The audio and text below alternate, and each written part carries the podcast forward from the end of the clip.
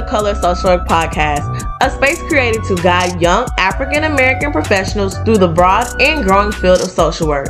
This audio series was created for every young Black person in the helping profession aspiring to make the world a better place. Chat with me as we make the field a little more colorful. I'm your host, Nana Kay, and you're listening to The Color of Social Work Podcast.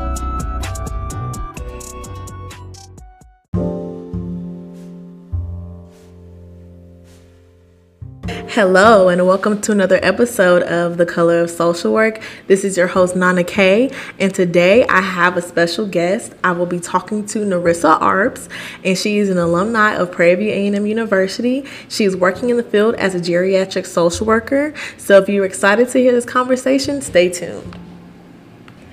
Hey Narissa, I'm so excited that you decided to join us today. Would you introduce yourself to our listeners, please? Yes. Hey, you guys. My name is Narissa Arps. I have my BSW. I'm actually in school right now to get my MSW at the University of Denver. I'm 24 years old, all the way from McKinney, Texas. I graduated August of 2014 from the Prairie View A&M University, and I currently work in the geriatric field. Great. I'm so excited because actually I just recently dropped episode 2, and in episode 2 I talked about how I got intimidated by my young age, and you know how basically me wanting to work with youth stemmed from me being afraid to working with people older than me. So you work with people significantly older than you, so I'm really excited about this. Yeah. So how did you identify what population you wanted to work with?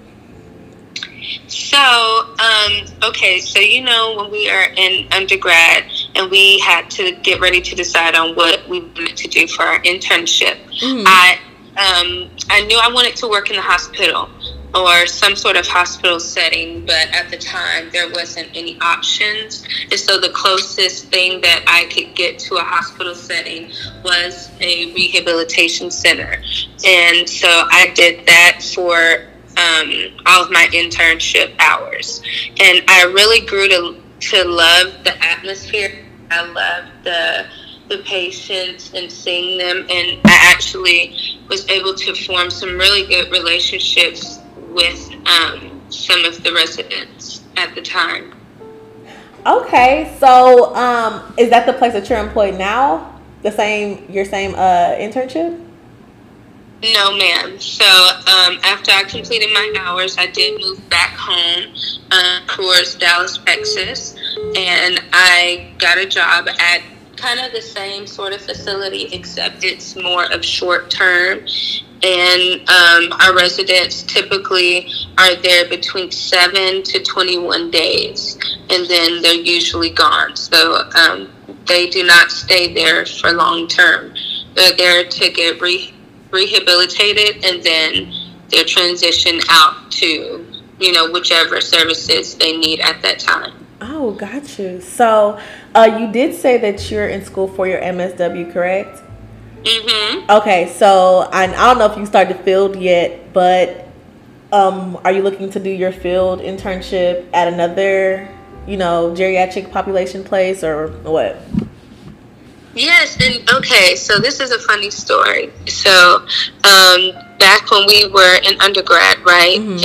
and we were getting our intern hours, I was interning for my director, and one of the vendors, one of the marketers came by, and I actually became really acquainted with him, and he told me, you know, hey, next time you come out here, if you're still in the area and you're going to do your MSW hours, contact me. But, you know, I moved back home to the Dallas area.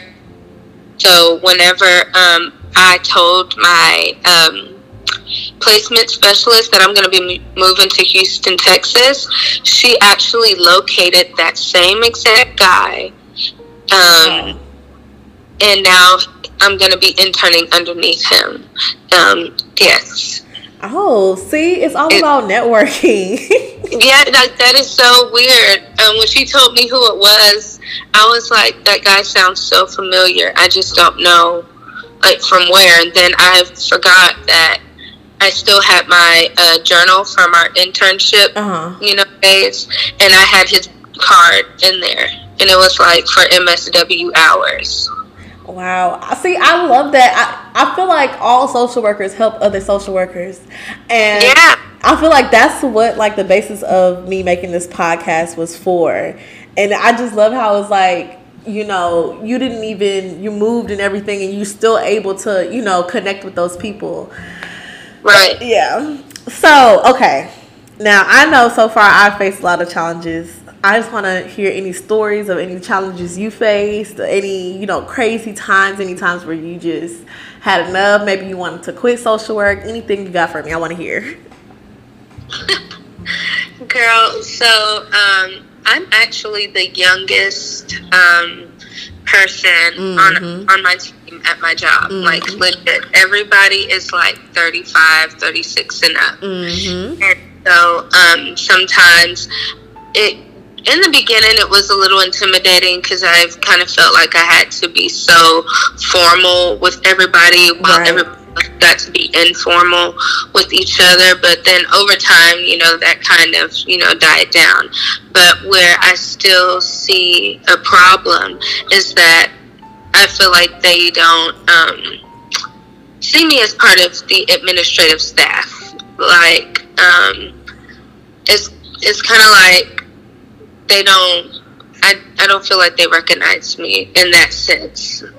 So sometimes they may not purposely send me the emails for certain things, or, oh, I forgot to include you in that, or they know I do a certain thing, but they won't send it to me. They'll send it to, like, the other social worker or, like, the supervisor, you know. That's interesting. So just, like, little petty things like that.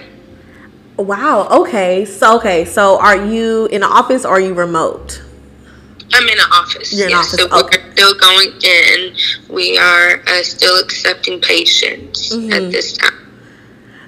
That's crazy that you told me that. Okay. Question: are the people that you work with, what are their ethnicity? Like, what is you know? Okay. So, that is crazy because We're very diverse. The administrator, he is of Indian descent. His wife also works there. She is a therapist. Majority of the staff, they are African descent from different places. And then there is a couple of, you know, Black Americans. And there are a few whites, but the few whites that are there have been there for a while, so that's sometimes where a lot of the issues come from, is the people that have been there for a while don't, you know, they don't like certain changes, they don't want certain changes, or they don't do certain things because they don't feel like they have to because they've been there for so long. So okay. I remember I saw your tweet. You had said, oh, I love geriatric. I didn't know that I was going to love this field. Or, like, what's like a heartwarming moment that you've had, like, at work? Oh, man. Okay, so there was this moment where we had this patient that and, you know, I'll just throw this out there for the ones that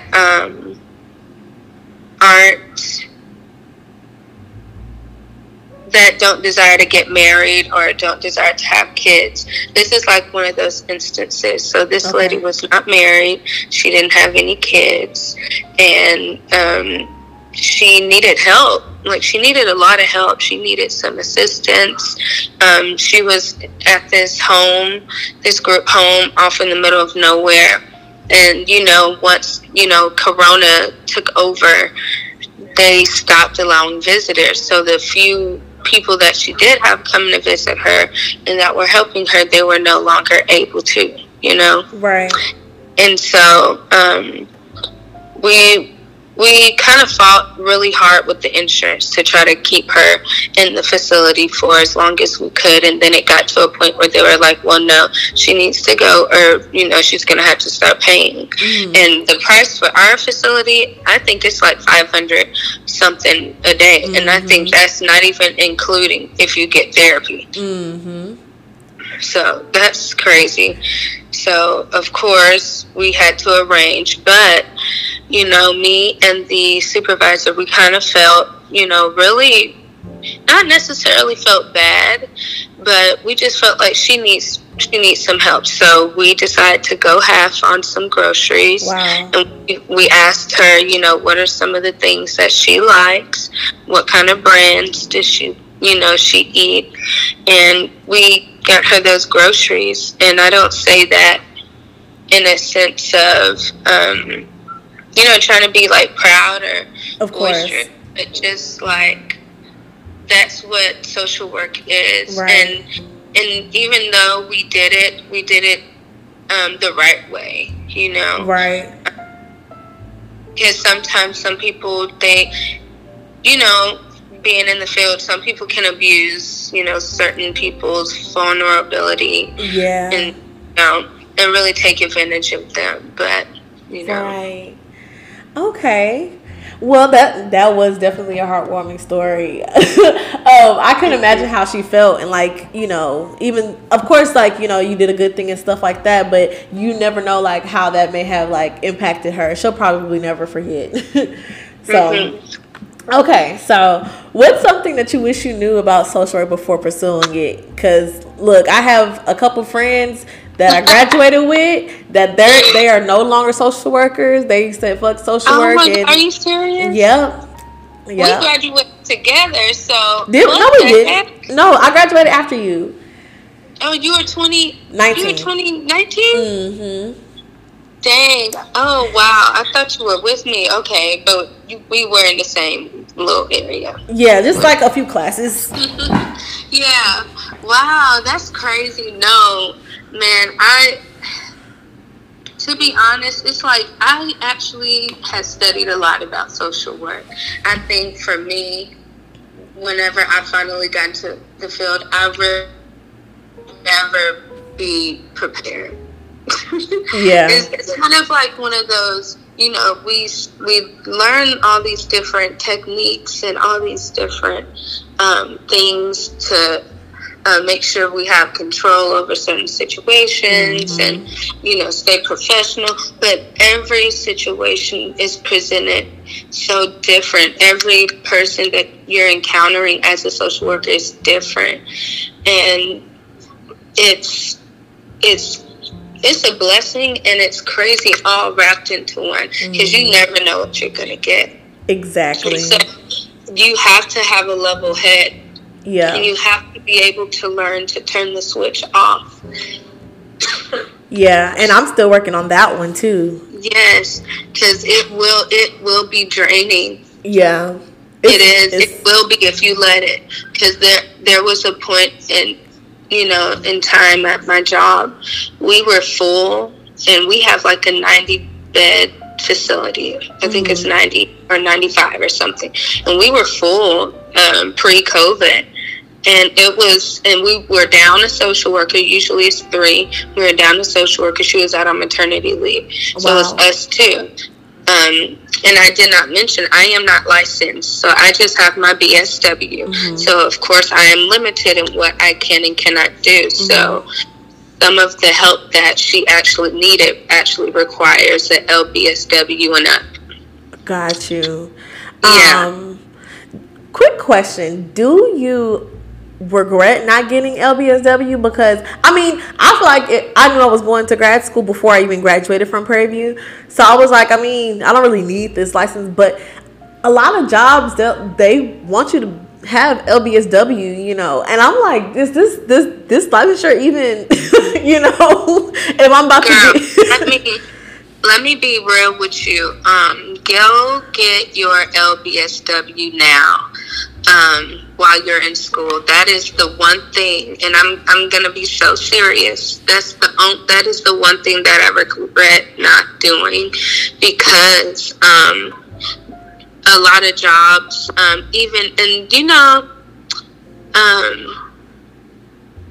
one of my professors, I can't think of his name right now. I think it was Dr. Colvin, mm-hmm. if I'm not mistaken, Dr. Colvin, he used to tell me, because I would talk to him all the time, he would always say, if you don't do anything, get your license. And girl, that is so serious, because I've networked with a lot of different social workers and physicians mm-hmm. and nurses, all sorts of things, and a lot of these social workers in these high positions, they're just LBSWs, and a lot of them will even say, you know, I didn't feel the need to go back to get my master's because they had their license for bachelor's. Yeah, but of course, you know, it is always great to go and get your master's, you know, of course, for income purposes. Right.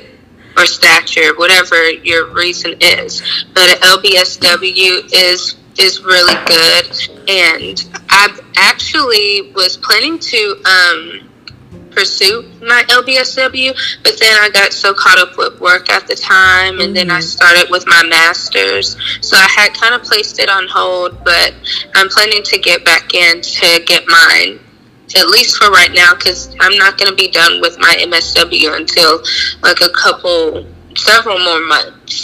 So okay, because I graduate with my MSW in May. When do you graduate?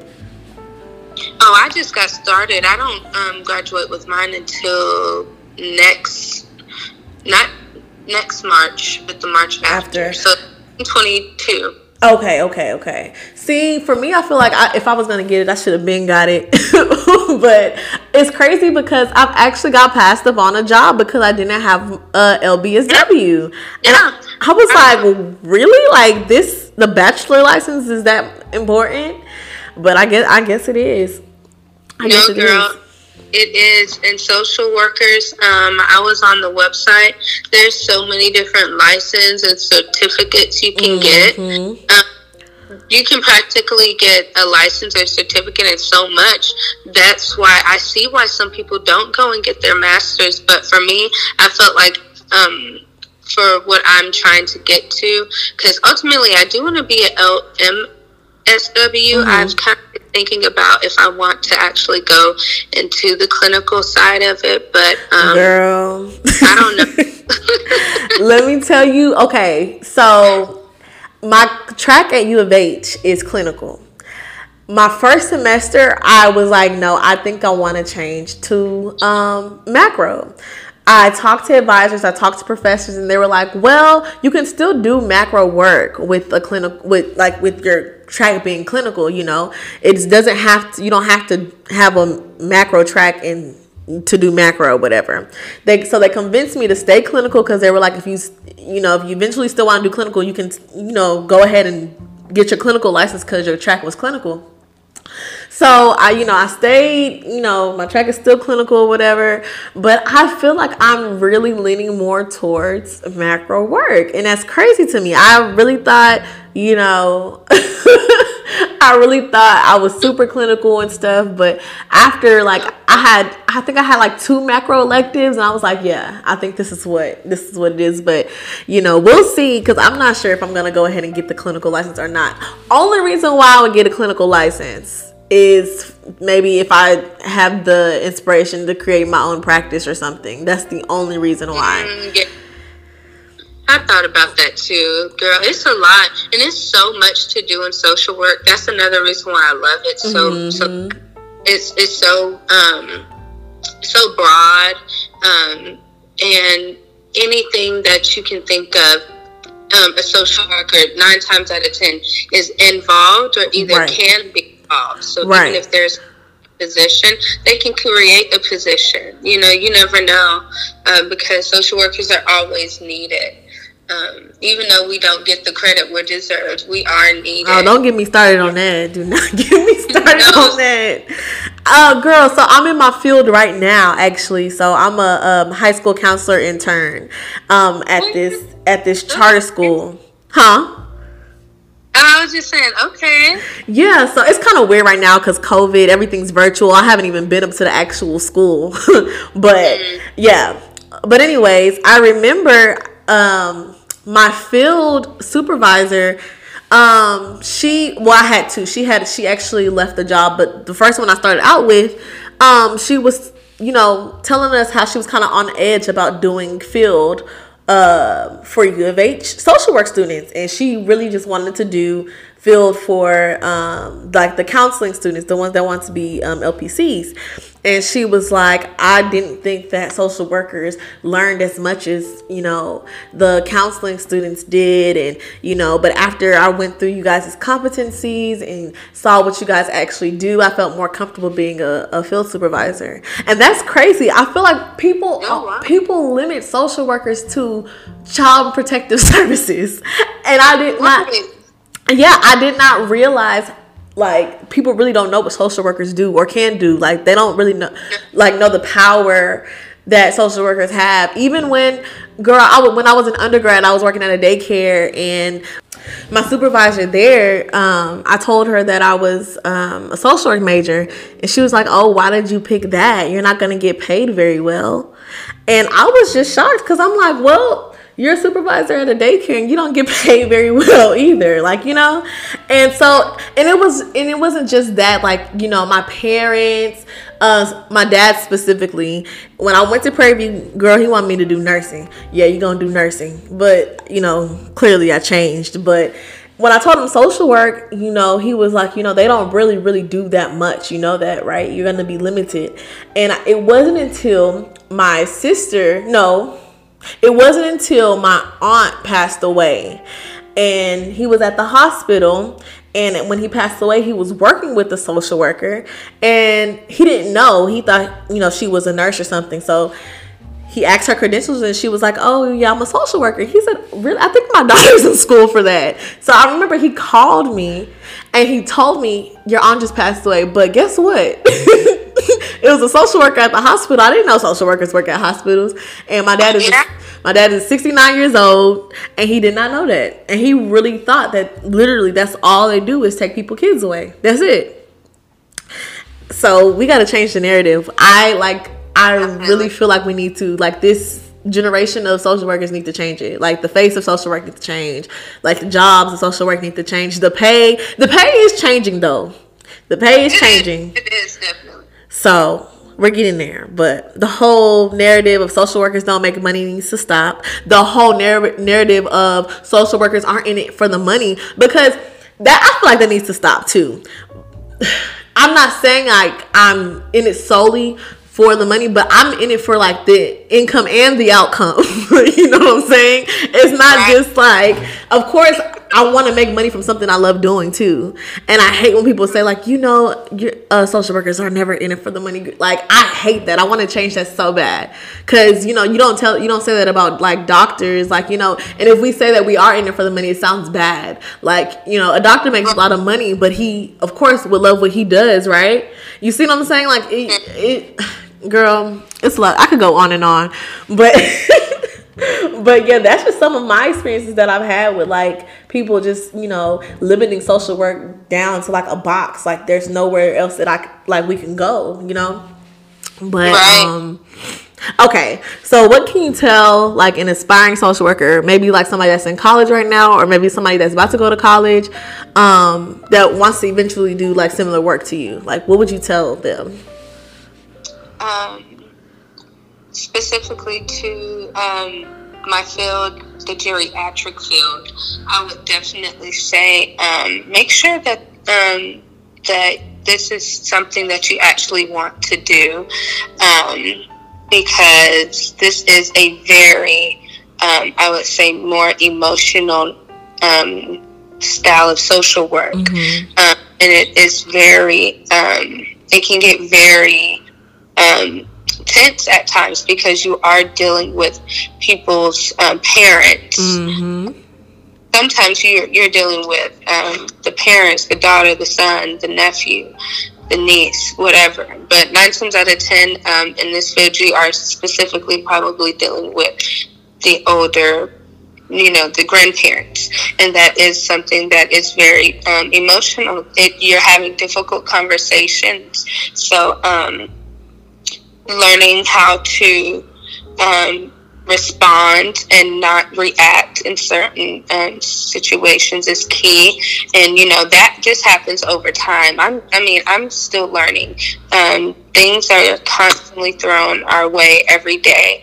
Everything is, and it's so many, because it's based off of how many people are in your facility. You know, you may work at a facility that only has 35 patients or that only house 15, but for us, we're 90. Wow. You know?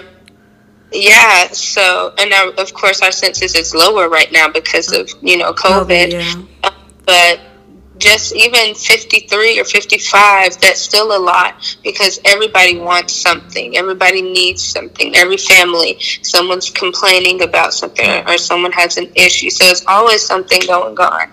So you definitely will have to be prepared you can never be prepared for chaos. Right. But definitely just have an understanding of, at the end of the day, your focus is helping these people, right. You know, because right now this is a hard time. Some conversations are going to be hard, but your job isn't to necessarily be there as a shoulder to cry on, but as a resource and a guide to get them through the hard time, you know? Yeah. So, I remember when my dad used to try to push me to be a nurse or whatever, I always used to think like, oh my gosh, I cannot be responsible for somebody's life. And as a social worker, I still feel responsible for somebody's life. It's like, in a way you are. And that's how powerful social workers are. Because think about it. Okay, in my field, the social worker's job is we do referrals. We discharge planning, how the patients get home, how they who's going to be at home, setting up services for them, you know, for when they get home, right. Making sure those services are good. But imagine if I don't do my research, I'm not networking, and I start referring patients to these bad places, right. You know, or these bad businesses, and then something goes wrong and they get hurt. Right. The first person is who told you to go there. Right. Definitely. So that's how powerful social workers can be in certain instances, and that varies by, you know, case by case basis, and from career to career. Yeah, definitely. And so I work with teens at a mental health facility, and so I'm a mental health technician. I'm not, I don't do like, you know, paperwork like you don't do all their discharge planning and stuff. I work like, you know, hands-on with them. So what I've been learning, because the patients there I don't want to say patients, clients there, you know, they have different type of mental health disorders. Most of them is substance abuse, and some of them self-harm, you know, suicide ideations or whatever. And what I've learned with working with them is like, just when they say that something's wrong with them, or when they say that they don't feel comfortable about something, maybe sometimes it's over exaggerated, but I learned just to take everything seriously, just handle it as if it was maybe your own child or your own sister, or, you know what I'm saying, or brother, or your own family member. Because I did come to realize, like, dang, this person's life is literally in my hands. Like, and sometimes, you know, you get stressed out. Sometimes dealing with the same thing over and over and over again. But, like, I think it's just, like, a refresher knowing that, you know, somebody's parent trusted me to care for their child. Somebody, the CEO of the center, you know, trusted me to care for the children of this place that he created. Like, you know what I'm saying? Like, so right. I think that's like a refreshing thing for me, girl, because I have this one client that tells me that she's homicidal almost every day, or that or that she feels like she's about to run away, or that she's about to have a panic attack, a flashback, and stuff like that. And my supervisors would tell me, like, you know, you better be careful with her because, you know, she kind of likes attention, but, you know, you got to take it seriously and stuff. You kind of get, you know, like, okay, so you know how to deal with her, like, you know, so you're just like, okay, look, here we go again or whatever. I've started like creating like little coping skills for her to do. Like, I'm like, okay, let's stretch, and I'll stretch with her and stuff like that. And I'm like, do you still feel homicidal? She's like, a little bit. I'm like, okay, you know, so wow. So yeah, but anyways, I feel like it's like the little things like that, you know, it's like a refresher for me, you know, just to like not get so irritated with the same things over and over again. But okay, this is my last question. Okay, because I have a question for you. Oh, you do? Yes. So, because I know that population you work with, that is the one population that I know that I do not believe that I can go into. Okay. I've kind of going into the field of social work, dealing with children and mental health is just not a place that I think I can deal with right now. So okay. I necessarily don't try to avoid it, but I do not go seeking certain careers in that field. So I want to ask you, how are you able to turn your emotions on and off, and how are you able to trying to navigate, you know, your work world and then your, you know, like your personal world? Wow. Okay. So I'm still having trouble turning my emotions on and off. Okay. Huh? I said I can see that because I can only imagine. Yeah. Like, okay, so for instance, we'll be doing the phone calls for the girls, and like they'll call their parents, or mainly all the girls mainly have parents. It's a few that's in state custody, but most of them are sent there by their parents. So they'll talk to their parents, they'll be on the phone, and their parent is like literally tired of, like, especially my substance abuse girls, their parents are so tired of, like, you know, them going from place to place, or them saying, oh yeah, I'm doing really, really good. So their parents are just over it. They're like, you know what, this is your last chance. If you know, do this again, I'm gonna cut you off. Girl starts crying, and you know, she can't go to bed, and it's so hard. And I have one client that witnessed her mom after her mom killed herself, and then had to be sent with her dad, who abused her. So she started doing drugs, and then she, you know, eventually was sent to the, you know, to the facility or whatever. And so she's telling me this story. I'm like, dang, like, I cannot imagine at 14 years old. Like, you know, it's a lot. And it's like, I'm with the girls all the time. So it's like, whenever they feel like they just need to talk, they'll just come talk to me. And they, all the time, I don't know if it's because, like, the youngest staff, like you said, you're the youngest one, I'm the youngest one too. And so I don't know, it's because I'm the youngest staff member there, and they just feel more comfortable, like I would like understand them or whatever. But it's like they come to me with a lot of stuff. Like, one girl told me the reason why she came is because she overdosed off of Benadryl. And after telling me all her whole life, you know, situation and story and stuff like that, I felt really, really bad. Like, here I am, you know, taking Benadryl to go to bed, and this little baby just overdosed on Benadryl. You know what I'm saying? Right. It's really hard for me to turn my emotions off. But I said this in the first episode. People will always say, like, oh, you can't be emotional in this field. But I feel like you need to be emotional in this field, because if you're just heartless, it's not going to work out for you. And that's why we have to be empathetic. Yeah. Not so much as, because we're not going to relate to every situation that we encounter. We encounter so many. Mm-hmm. But being able to not necessarily feel a person's pain, but being able to relate to the loss of something that was near and dear to someone, or relating to someone, you know, going through something, you know, really tough for them or whatever.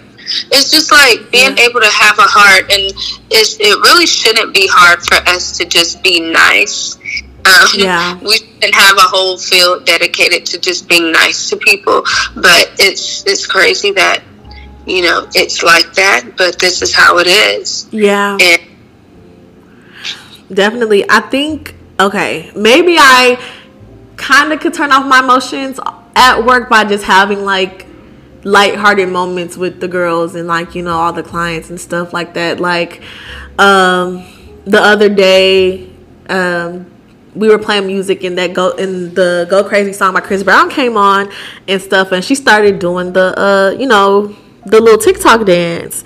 And so I was like, girl, you know, I could do it better than you. And so she was just like, nuh-uh. And I'm like, yep. So I just started doing the TikTok dance, right, you know, with her and stuff. And then, you know, this client that I'm dancing with right now could have, you know, a panic attack or a flashback later, or, you know, she might try to AWOL or something like that. So like moments like that kind of alleviate all the rest of the stress. So I guess that's that. I hope that answers your question. But basically, I'm still working on it. It's a work in progress, especially working with, you know, in the mental health field. Girl, it's a lot. It's a lot. It's a lot. But if you don't have any more questions, I think that is all. Thank you so much. I wish you luck. And, you know, completing grad school and at your job and during COVID, and, you know, you're doing a great work. And like you said, you can't deal with the mental health, especially, you know, with teens and all that stuff. I don't think I could ever work with the older population. I don't think. Why? I love them, girl. They're funny. They're smart, and it's really interesting, especially like to hear their stories. And sometimes we even get couples. And you want to know something? I've had patients up to the age of 103. Wow. I've had a married couple that they had been married, or they are still married as of, I mean, unless one passed away from the last time I met them, they had been married for 78 years. Wow. Yeah, girl. So it's interesting to hear these stories. So I don't know. Okay.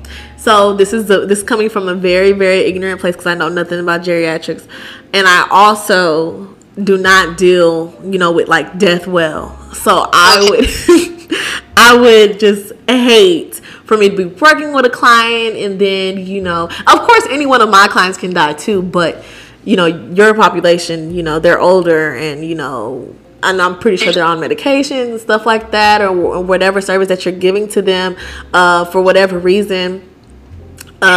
Something might happen to them, and you know, you're unable to give them the service, or maybe something, you know, something that you didn't know about and that you wish you knew about, you know, maybe like affected them in some type of way and like had a part to play in their death. And like, girl, I just be thinking too much, and that's what happens when I think too much.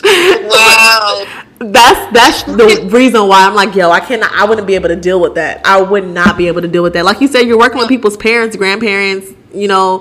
Mm-hmm. I just. But the thing is that, so as social workers working in this field, we're not necessarily, I mean, of course we're working with the patient and their family, but we're also working with the nurses and the therapists, right, and physicians, and we rarely necessarily even have to see the patients face to face all the time. Okay.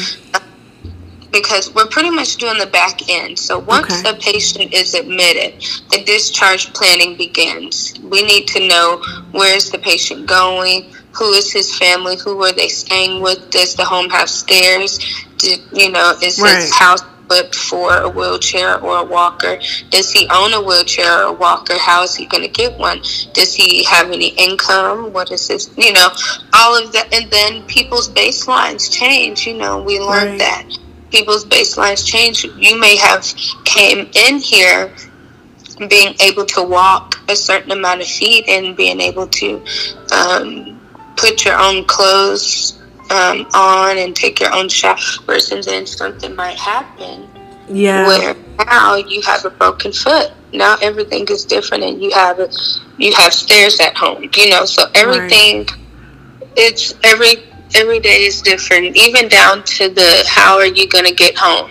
Transportation home is a big one, and we see that a lot. Mm-hmm. Wow. Well, you're doing a really good thing, a really beautiful thing, and I hope you inspire somebody listening to this to explore the geriatric field. Yes, y'all, seriously, we need geriatric social workers. We really do. Do you want to plug anything? I don't know if you want to plug your social media or anywhere people can find you if they have any questions.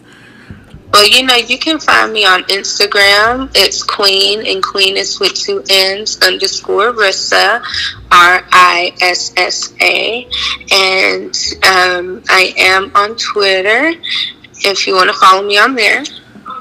And I just be talking about some random stuff, you guys. But I do love talking about all things social work related. And I'm planning to get a page for social work once I get all my credentials and stuff, girl. But that's my name, Narissa, NARRISSA. And thanks for having me on the show. I really appreciate it, girl. Oh, no problem. You were actually the first person I thought about having a guest, too. But yeah, thanks to you too, and you have a good night, girl. All right, peace out, y'all. Love you. And that concludes our interview with Miss Narissa Arps. I hope you guys enjoyed this episode as much as we did. It was good catching up with fellow PV alumni.